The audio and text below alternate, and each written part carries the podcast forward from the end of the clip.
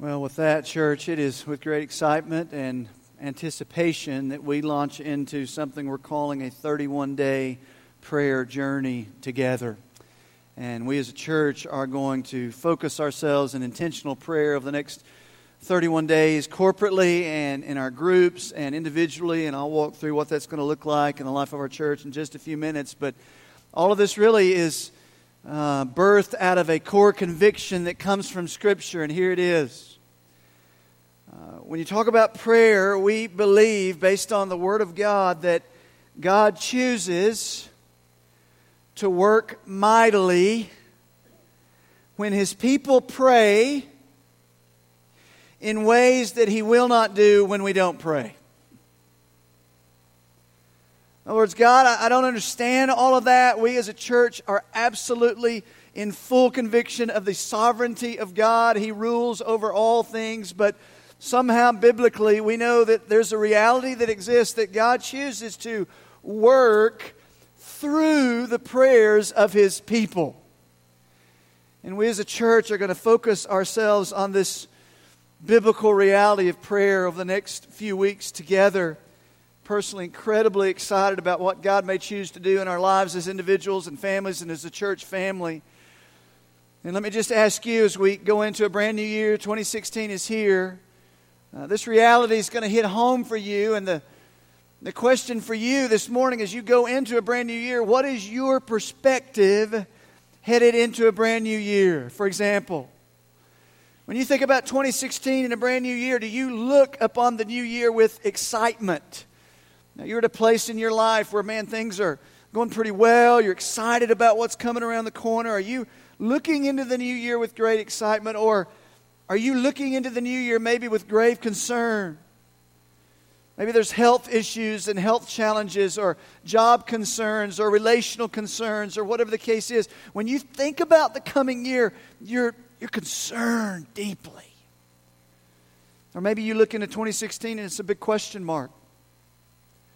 There's some unresolved issues. There's some unanswered questions. There's some things you're waiting for. There are open doors or doors that have not opened. There are questions you have and you're wrestling with. Maybe you look into the next year with grave questions.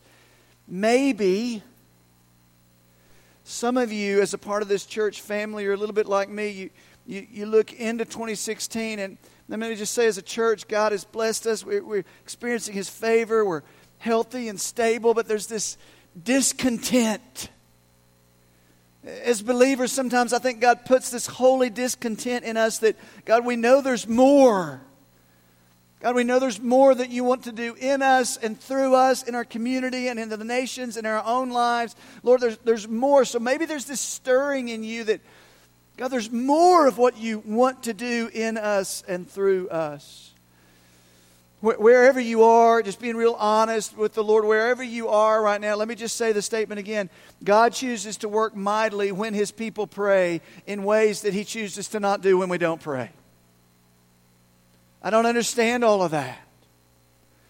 Maybe you don't even realize that as you sit here this morning, in one way or another, you are a product of the prayers of someone somewhere along the line in many ways, humanly speaking. I mean, I know that's true for me. I told the first service, I can't even. I, can't even read a verse on prayer. I can't read a book about prayer. I sure can't go into a series on prayer without thinking, and it just comes in my mind the picture of my dear now in heaven grandmother, Estelle Slagle. I know, humanly speaking, as I'm standing here, I'm the product of her earnest, faithful prayers for years for that rebellious, thick skulled teenage boy that had no clue what he was doing. And there were times that my grandma and my family had to be thinking, what is he thinking? And it was my frontal lobe was not pure, it was not developed yet. I wasn't thinking very clearly. I was sinning. I was walking away from the Lord. I was doing crazy things. And every night as I would drive into my house, I'm from Unicoi County. I lived over in Unicoi County. and I was driving, we have cars in Unicoi County. Anyway, I was driving up to my house. Every night I had to go past my grandmother's house and without fail, every night, I mean, I can just, I see it right now in my mind. there was my grandmother's bedroom light on every night. And when I drove by, there was this catch in my heart. I knew what my mom was doing. She had her Bible opened. She was arthritic. Her knees were failing her. Her joints were so, you know, they were so full of arthritis. She could hardly even bend the pages. And I, could, I knew she had her Bible open and she was crying out to God on behalf of this thick skulled, rebellious young teenage boy. Thank God for the prayers of my grandma. I mean, my wife's not in this service. She was in the first service. I know I'm married to the woman I'm married to today, humanly speaking, because my grandmother prayed me a godly wife. Thank God. I'm probably in ministry because of the prayers of my godly grandmother. She, she said, I'm going to pray me a preacher boy, and I guess she did. The results of the prayers of a godly woman. Many of you have been directly impacted by the prayers of others, and you don't even know it. If you experience and you enjoy the the benefits of being a part of this church family, now 25 years old. You are standing on the shoulders of men and women who have sought God in prayer on your behalf and on your representing you, those who have prayed before you, and you are the result of the prayers of many godly men and women who have gone before you. Listen, you may have no idea. Every Thursday morning for the last, I'm not going to put him on the spot if I were to ask him, probably 25 years, Charles Chandler Dan Valley and Brad Hasty have met in this building at 7:30 every Thursday morning for over 20 years and prayed for you and this church. Wow. So for us, we know that God chooses to work when his people are praying in ways that he chooses not to when we don't pray. Martyn Lloyd-Jones said it this way prayer is beyond any question the highest activity of the human soul. Man is at his highest and greatest when, upon his knees, he comes face to face with God. Martyn Lloyd-Jones went on, he said, It's the highest activity of the human soul, and therefore it's at the same time the ultimate test of a man's true spiritual condition. There is nothing that tells more about the truth of our soul, the condition of where we are, so much as our life of prayer, our prayer life. E.M. Bounds said this The story of every great Christian achievement is the history of answered prayer before God chooses to work in mighty ways among nations, among peoples, in community, and even churches, God often begins to stir in the hearts of many to begin to pray. We trust that's what He's doing now. John Owen, that Puritan theologian, said it this way, and this is personally very convicting for me. He's speaking of pastors, he said, a pastor or a minister may fill his pews, his communion roll, the mouths of the public, but what the pastor is on his knees in secret before God Almighty, he is and is no more. Wow. That's challenging.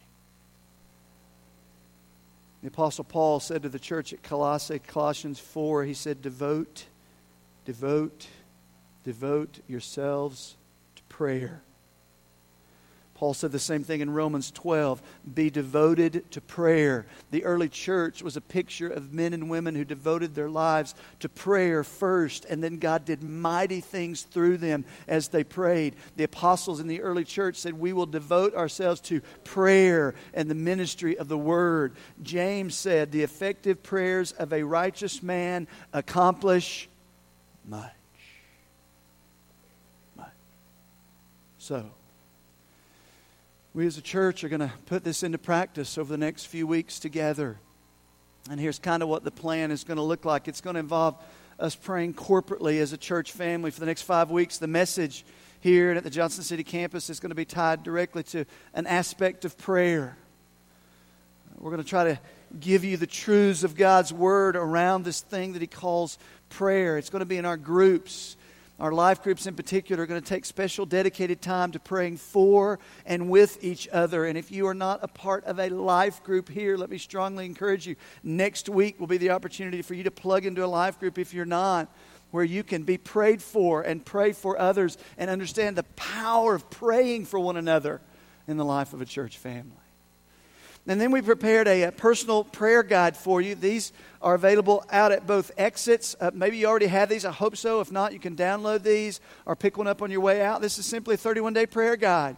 Uh, simple little snippets of the ideas to help you pray Scripture, uh, the idea is that throughout the months, today's day three, really, because it's January 3rd, uh, day three, all these were written by you and folks within our church to come alongside you in your time with the Lord. So we're praying the same things together. God's unifying us together as we pray together, and we're praying Scripture together as a church family. So I encourage you to pick one of these up uh, as you head out this morning. So, now, I just happen to know some things about kind of the way you think and the way I think. I, imagine as I'm beginning to talk about prayer, some of you begin to get a little bit uncomfortable because you're anticipating, you think you know what I'm going to say over the next few minutes, and you're, you're thinking, okay, Pastor Mike's going to be talking about prayer, and I know my prayer life is not where it's supposed to be. I know I don't pray enough. I know I don't pray right. I know he's going to heap this guilt on me about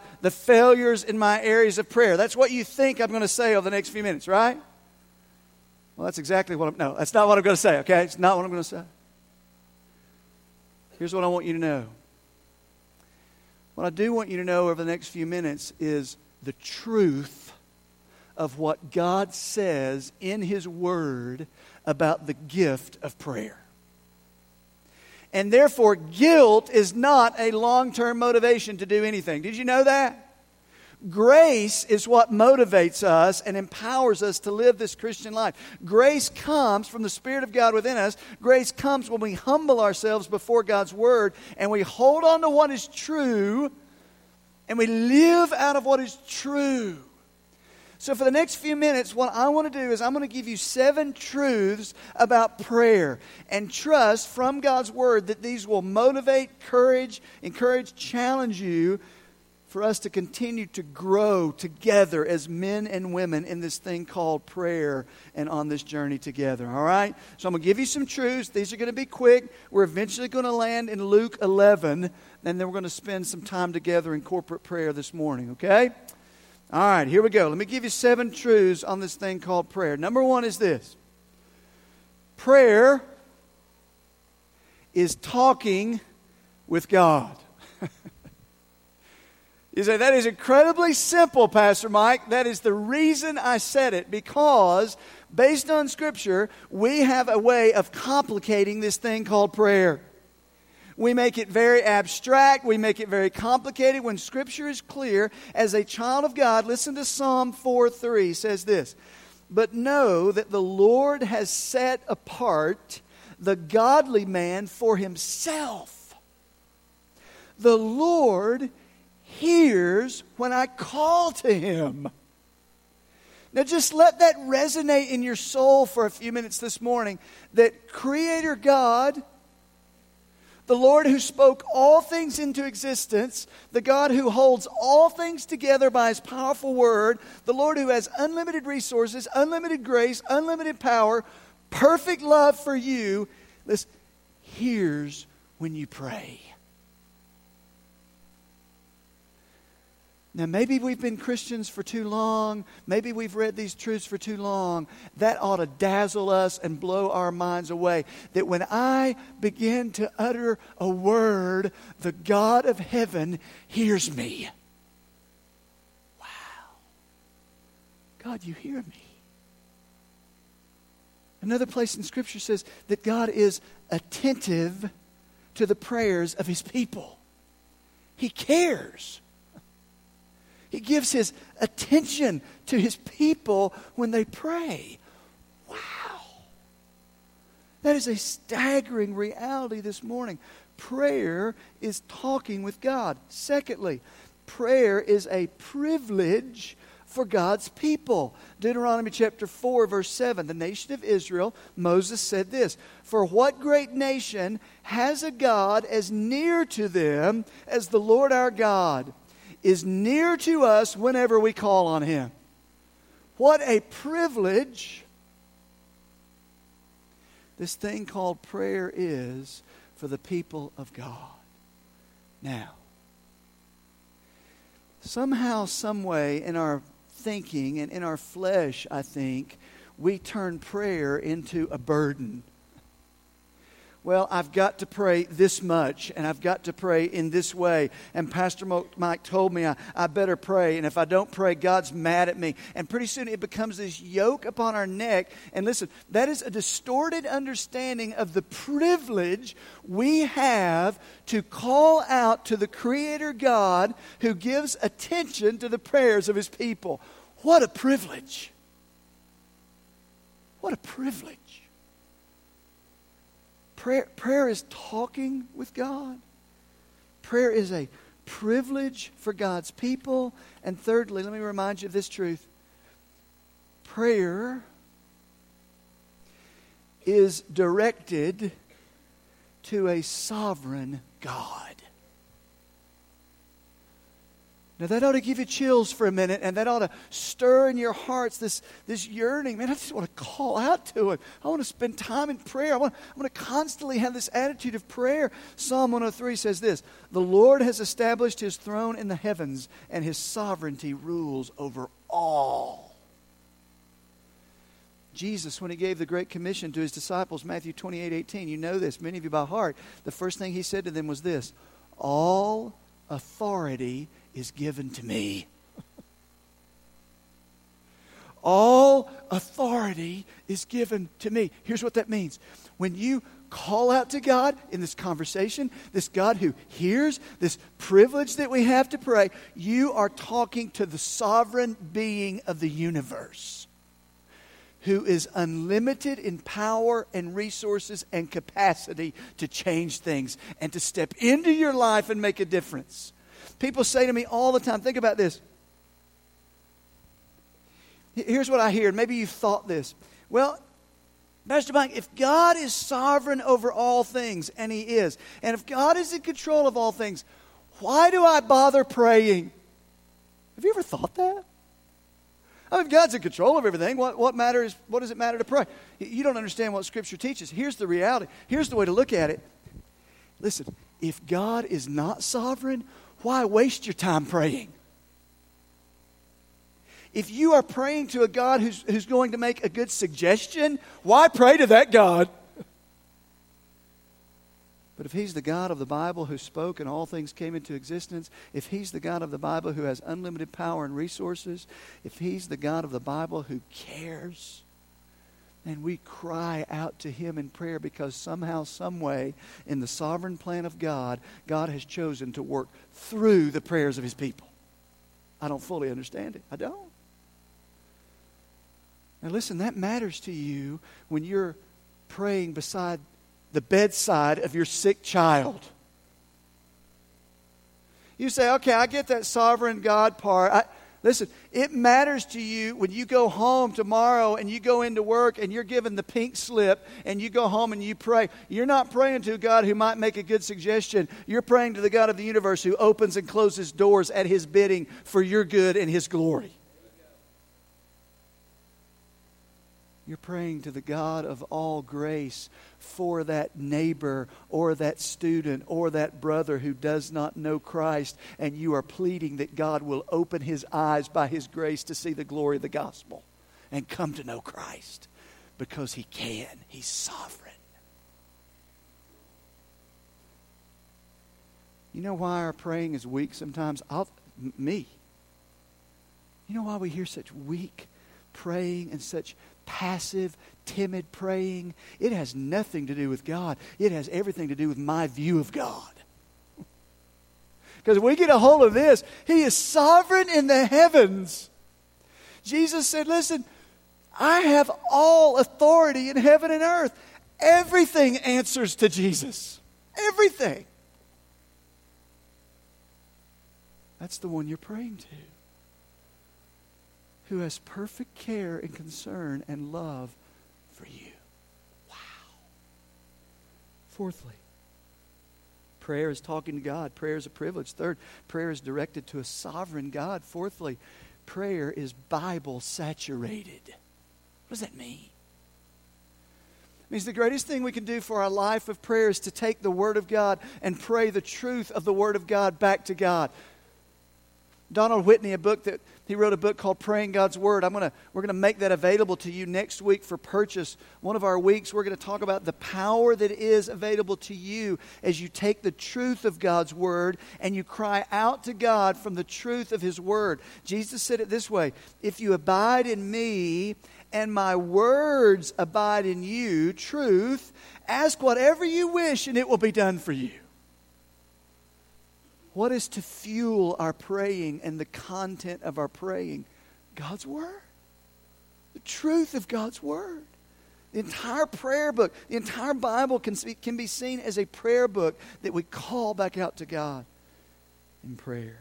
Fifthly, prayer different aspects of prayer. Prayer is praise, prayer is confession, prayer is thanksgiving, and prayer is petition. The different dynamics and aspects of prayer. Prayer is praise. Psalm 146, 1 and 2. David, in one of these psalms, these prayer psalms, verse Psalm 146 says, Praise the Lord, praise the Lord, O my soul. I will praise the Lord while I live. I will sing praises to my God while I have my being.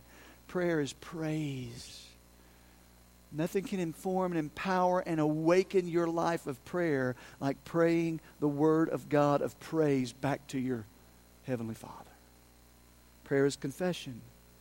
David, Psalm 51, said, Wash me thoroughly from my iniquity and cleanse me from my sin. He's a believer here, but he's fallen into sin. He's made bad choices. We do that. Prayer is confession, being honest with God. God, I blew it. Confession. Prayer is thanksgiving and petition. Man, it's hard to tell you even talk about prayer without going to Philippians 4, 6, and 7. Many of you guys have this memorized. I mean, if you want a prayer to put, or a passage to put on your refrigerator or on your bathroom mirror, here it is. Ready? So, uh, Philippians 4, 6, and 7. Paul writes, Be anxious for nothing. Stop right there. Paul, are you crazy? How many of us have got that one licked? Be anxious for nothing. How are we doing on that one? Listen, this can be a reality. That the anxieties that battle against your soul, those things that when you woke up this morning were right there staring you in the face, and I'm not talking about your spouse, uh, those things that were there, those concerns and those things you're battling with, these anxieties, Paul says, the Word of God says, be anxious for nothing. Can you imagine a life like that? But in everything, by prayer and supplication with thanksgiving, let your requests be made known to God. And listen to this, this is so beautiful. And the peace, the peace of God, which surpasses all comprehension. What is that peace of God like? I can't even comprehend it. Will be yours in Christ Jesus will guard your hearts and your minds in Christ Jesus. Paul's making an incredible promise of prayer here. It's a petition, it's a thanksgiving, it's taking the things that eat at us, it's taking the things that concern us, and saying, Lord, here, I'm bringing them to you. Uh, 1 Peter 5 says, Cast your anxieties on the Lord. It's like a mental picture of taking this thing I'm bearing, I'm concerned, and Lord, I don't know how you're going to fix it. I don't know what I'm supposed to do, but I'm going to take this, I'm going to cast this anxiety on you in faith, and God says there is a peace that surpasses all understanding. Man, isn't that good? Prayer is talking with God. Prayer is a privilege. You're talking to a sovereign God. It's praise, confession, thanksgiving, petition. Number six, real quick. Jesus prayed. Jesus prayed. I mean, if you take the Gospels and you read through Matthew, Mark, Luke, and John, we just read through the whole Bible last year as a church and completed the story. You don't get very far in any of the Gospels until you find the Lord Jesus Christ Himself praying. And when I read that, when I think about that, okay, if Jesus, the Son of God, the God man, spends time in prayer, what about me? Jesus prayed. Listen, Mark 135 some of your least favorite verse. In the early morning, oh man, there he goes. Early morning. I don't think Jesus likes me very much in the morning. In the early morning, while it was still dark, Jesus got up, left the house, went away to a secluded place, and was praying there. Hebrews 5 7, in the days of his flesh, Jesus offered up both prayers and supplications with loud crying and tears to the one able to save him from his death. Jesus offered up loud prayers with crying and tears. Jesus prayed fervently. Luke 11 1, I told you we'd get to Luke. It says, And it happened that while Jesus was praying in a certain place, Jesus had a habit of prayer. It characterized the life of Jesus. Here's what we know about Jesus' prayer life. He prayed alone, Luke 5 16. He prayed with others, Luke 9 28. He prayed for his friends, John 17 9. He prayed for his enemies, Luke 23. How would that change your life? Jesus prayed for his enemies. He prayed intentionally. He had a time, a place that he set aside, and he went and spent time with the Father. He prayed spontaneously. He prayed as he went. It gives it's kind of a stumbling block for some people. Well, is prayer a, a, a room I go to, a, a place, a, a, time I carve out, or is prayer just kind of a constant attitude and conversation with God? You know what the answer is? Yeah, it's all that. Jesus practiced that. The place, a time he went to focus on prayer. But throughout his day, there was this conversation going on between he and his Father. We have that same privilege. Jesus prayed.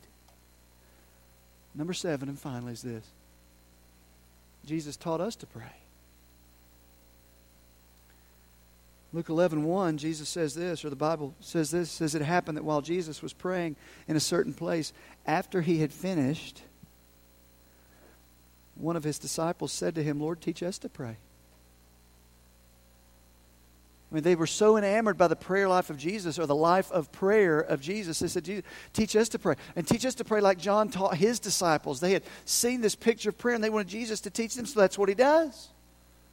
Now, here's what I'm going to do in the time we have remaining, just a few minutes, and then we're going to spend some time praying together as a church family. I'm going to give you three images of the attitude of prayer that Jesus gives us here in Luke 11. He gives three word pictures of how we are to pray or, or pictures of our heart in prayer. Now, I'm going to skip intentionally all the way down to verse 5. We're going to cover verses 3 and 4 later in a few weeks out of the Gospel of Matthew. But Jesus, they said, Jesus, teach us to pray. He says, Okay, I'm, I'm going to give you three stories. I'm going to give you some word pictures. And my hope is that the Spirit of God will impress these upon your heart, and one of these will land on you to convict and challenge and encourage us in this attitude and this action of prayer. Verse 5, the Bible says this Then, teaching them more about prayer, he used this story. Jesus says, Okay, I'm going to tell you a story. He says, Suppose you went to a friend's house at midnight wanting to borrow three loaves of bread. Now, stop right there. In our culture, that doesn't mean a lot. In that culture, hospitality was of extreme importance. If a guest came into your home, you were obligated. It meant everything that you treat them kindly, you provide them a meal, you serve them. Hospitality in this Near Eastern culture meant everything. So he's given this story of something everyone can relate to. He says, verse 6 uh, he was went to a friend's house because another friend had showed up at his house and arrived for a visit. And he says, "Neighbor, my friend is here. He shows up for a visit. I have nothing for him to eat." Stop right there. Now, that day, Jesus' listeners heard that, and something in them just began to stir a little bit. He thought, that is the most awkward, that is the most desperate situation. We have friends who arrive, we have nothing to serve them, we have nothing to feed them. In that day, that was such a social taboo, you just didn't do that. So, Jesus is using it as an illustration. Watch this of someone in a desperate situation who simply does not have what they need. He says, you go to your friend. You ask him for bread. Verse 7. And suppose he calls out from his bedroom and says, Don't bother me. You go get your own bread. I'm asleep. It's dark. My family and I are in bed. I can't help you. Verse 8. Here's the point. Watch this. But I tell you this though he won't do it for friendship's sake, if you keep knocking long enough, he will get up and give you whatever you need because of your shameless persistence. Shameless persistence. Verse 6 says, You have nothing. It's a picture of desperation. Verse 8 says, Shameless persistence. The idea is of urgency, of audacity, of boldness, of honesty before the Lord. And Jesus is giving you an intentional word picture. He says, A heart for you and me in prayer is as a desperate beggar who has nothing. That's the word picture. This beggar doesn't try to pray fancy religious language. This beggar doesn't try to make it sound good or look good. He is honest because he lacks something, he needs something. And Jesus says, Look, pray like a shameless beggar who is desperate and in great need. Now, in that day when you heard that, those that those that heard that story, it kind of shook them a little bit because it was so crazy, so radical that Jesus would say that. That's the, that's the design for you and me. Some of us are hindered in our prayer life because we're simply not honest with God. We're too worried about looking like desperate. We're too worried about making it pretty. We're too worried about what somebody might even think. Jesus says, Hey, come to me. Call out to me. Come to me as one in great need, one who's desperate. And he continues and he says this, verse 9 And so I tell you, keep on asking and you will receive what you've asked for. Keep on seeking and you will find. Keep on knocking and the door will be open to you. For everyone who asks receives, and everyone who seeks finds, and everyone who knocks the door will be open to you. Pray as a shameless, desperate beggar. There's simply some things that God will do only when we pray and only when we ask. Second word picture, very quick. These will go quicker. He says, verse 11, You fathers, if your children ask for bread, do you give them a stone? For a fish, or he give them a snake? Now, you guys know my worst fear in the world snakes. I go to my dad and say, Hey, dad, I need a fish, and he gives me a snake? And Jesus is getting your attention here. He says, No, of course not. Or if they ask for an egg, do you give them a scorpion? Of course not. So if you sinful people know how to give good gifts to your children, how much more will your Heavenly Father give the Holy Spirit to those who ask Him? Secondly, pray as a child to His Father. Listen, I don't have time to go there. You can just look it up on your own. Write down Romans 8, 15 through 17. Romans 8, 15 through 17. Paul takes this idea of the Spirit of God within us we as believers now have the Spirit of God within us. We talked about that earlier. One of the works, one of the things that the Spirit of God is doing in your life and my life, according to Romans 8, Paul says this You've not been given a spirit of fear leading to slavery again, but we have a spirit of adoption by which we cry out, Abba, Daddy, Father, God. In other words, we have the Spirit of God within us. And when we open our Bibles and we are crying out truth, the Spirit of God continually confirms over and over and over and over to you the richness of being in God's family. I am a son. I am a daughter. And I can approach my Father with whatever is on my heart and on my mind. Pray as a son or a daughter. Thirdly and finally, pray as a beggar, pray as a son or a daughter. Luke 11 14, last verse is this. You might read along this, and you might be reading along, you come to verse 14, and you think the context has changed, but in the New American Standard, the, the first word in verse 14 is the word and. It's connected in the context of prayer, in the context of teaching about prayer, in the context of modeling prayer, the next verse we come to is Luke 11 14. And Jesus was casting out a demon, and it was mute, and the demon had gone out. It, Jesus is casting out a demon. What in the world does that have to do with prayer here, Luke, who wrote this? Here's the reality for you and for me. It's the third word picture of our attitude in prayer. Desperate beggar, I have nothing a son or a daughter. In one sense, I have everything in Christ. Thirdly, Jesus goes to battle because we pray as a soldier on the battlefield. Listen, we're at war. there's an enemy. The souls of men and women are at stake. We are dealing with eternally significant things. And in the context of prayer, Luke puts this in here and says, And Jesus was battling against the forces of Satan himself. You are at war. I am at war. There is a battle going on. John Piper says, and I'll quote him Until you believe that life is war, we will not understand fully what prayer is for. Prayer is for the accomplishment of the wartime mission. We are on mission, we are in a battle. Listen to this quote. The number one reason why prayer malfunctions in the hands of believers is that we turn a wartime walkie talkie into a domestic intercom. uh, Lord, if you're not too busy, I need, I need this, I need this down here. I'm really, uh, God, God's concerned about everything. But listen, God has placed you on a battlefield. You are in the thick of battle. You are like a soldier in a foxhole, and you get that wartime walkie talkie called prayer, and you say, God, I need an airstrike.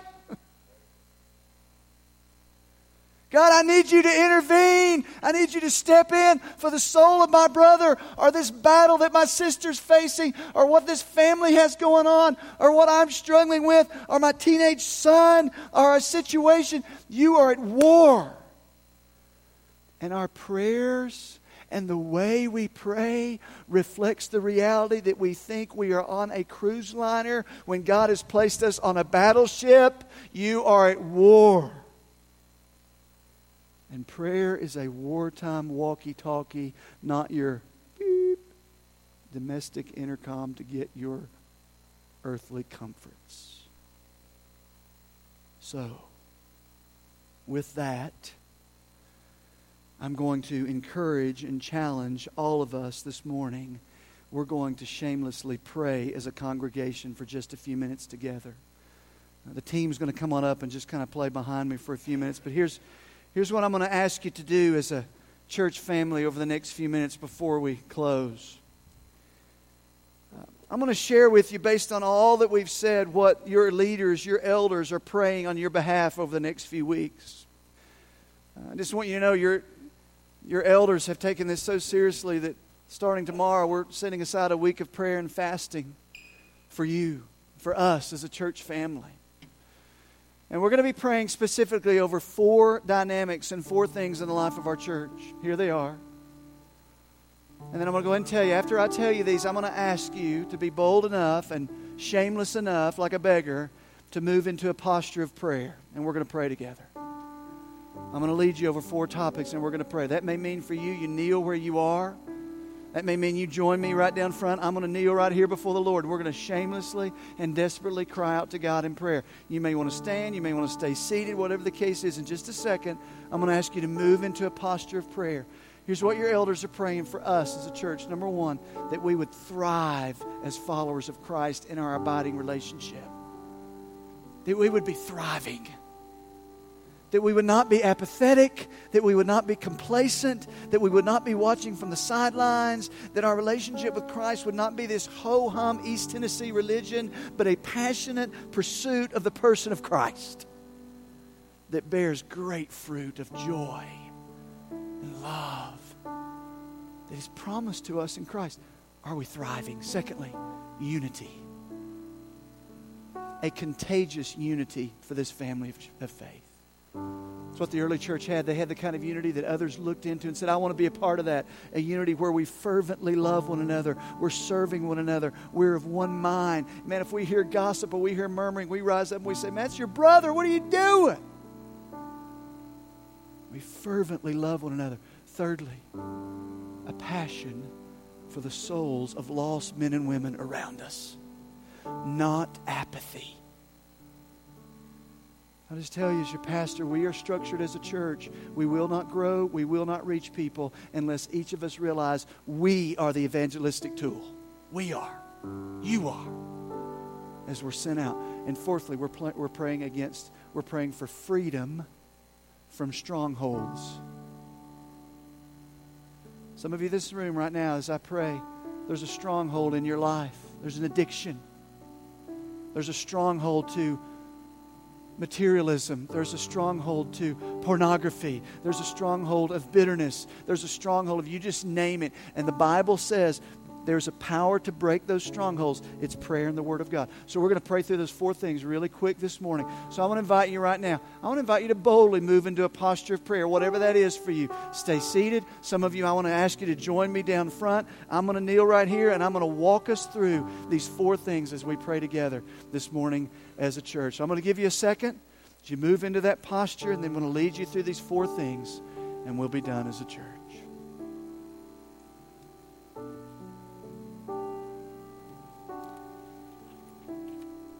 May want to huddle up as families, as couples, as individuals. You may want to gather there with your children.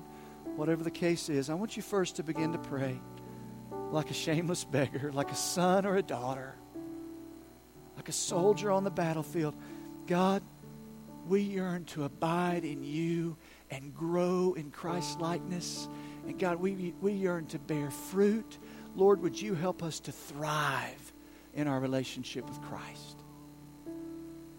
Paul prayed this way in Ephesians 1 that the eyes of their heart would be opened, that we would know what is the glory and the hope of our calling in Christ.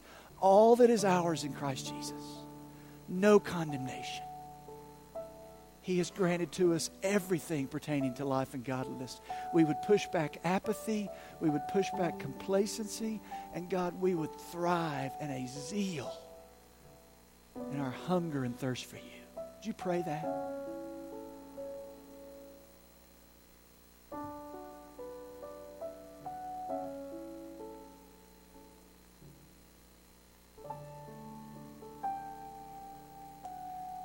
Secondly, would you pray and ask God for a contagious unity here among this body? It's a very important thing to the Lord. John 17, Jesus prayed. He, he prayed for us and prayed that we would have the unity, that we would be one, even as the Father and the Son and the Spirit are one. That's crazy. The unity of the Spirit of God, the triune unity. We would have that kind of unity. Peter said, fervently love one another from the heart. God, would you let us have that kind of unity here?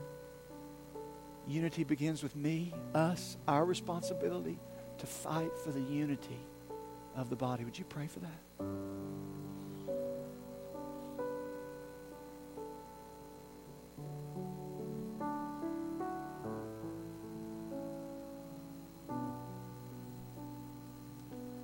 Thirdly, would you pray, as Paul said, I'm not ashamed of the gospel for it is the power of God unto salvation. Paul prayed, Give me boldness in the utterance of my mouth, that I may speak with clarity the message of the gospel. God, give us a passion, a deep passion that moves us to evangelism, to make you know. Would you pray that?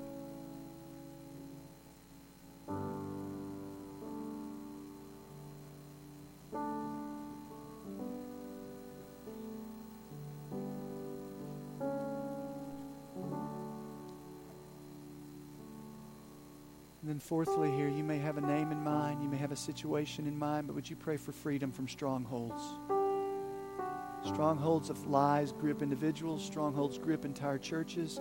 The Bible said, though we walk in the flesh, we do not war that way. The weapons of our warfare are not fleshly, but divinely powerful for the destruction of fortresses or strongholds. Strongholds of lies, deceptions that can ensnare and paralyze us deceit, bitterness, greed, envy. And the power to break those strongholds is Bible saturated prayer. Would you pray, God, break those strongholds? God, we want to walk in the freedom that is ours in Christ. No lie holding on to us in any way for your glory.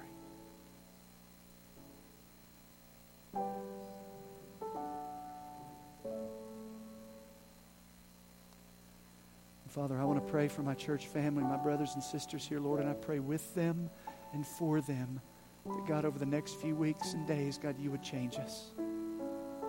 God, a hunger. God, a unity that's contagious.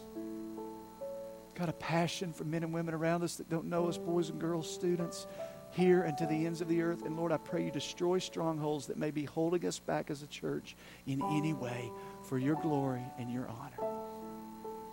Lord, we trust you that the effective prayers of a righteous man or woman, boy or girl, accomplish much. And we trust you. In your name we pray. Amen.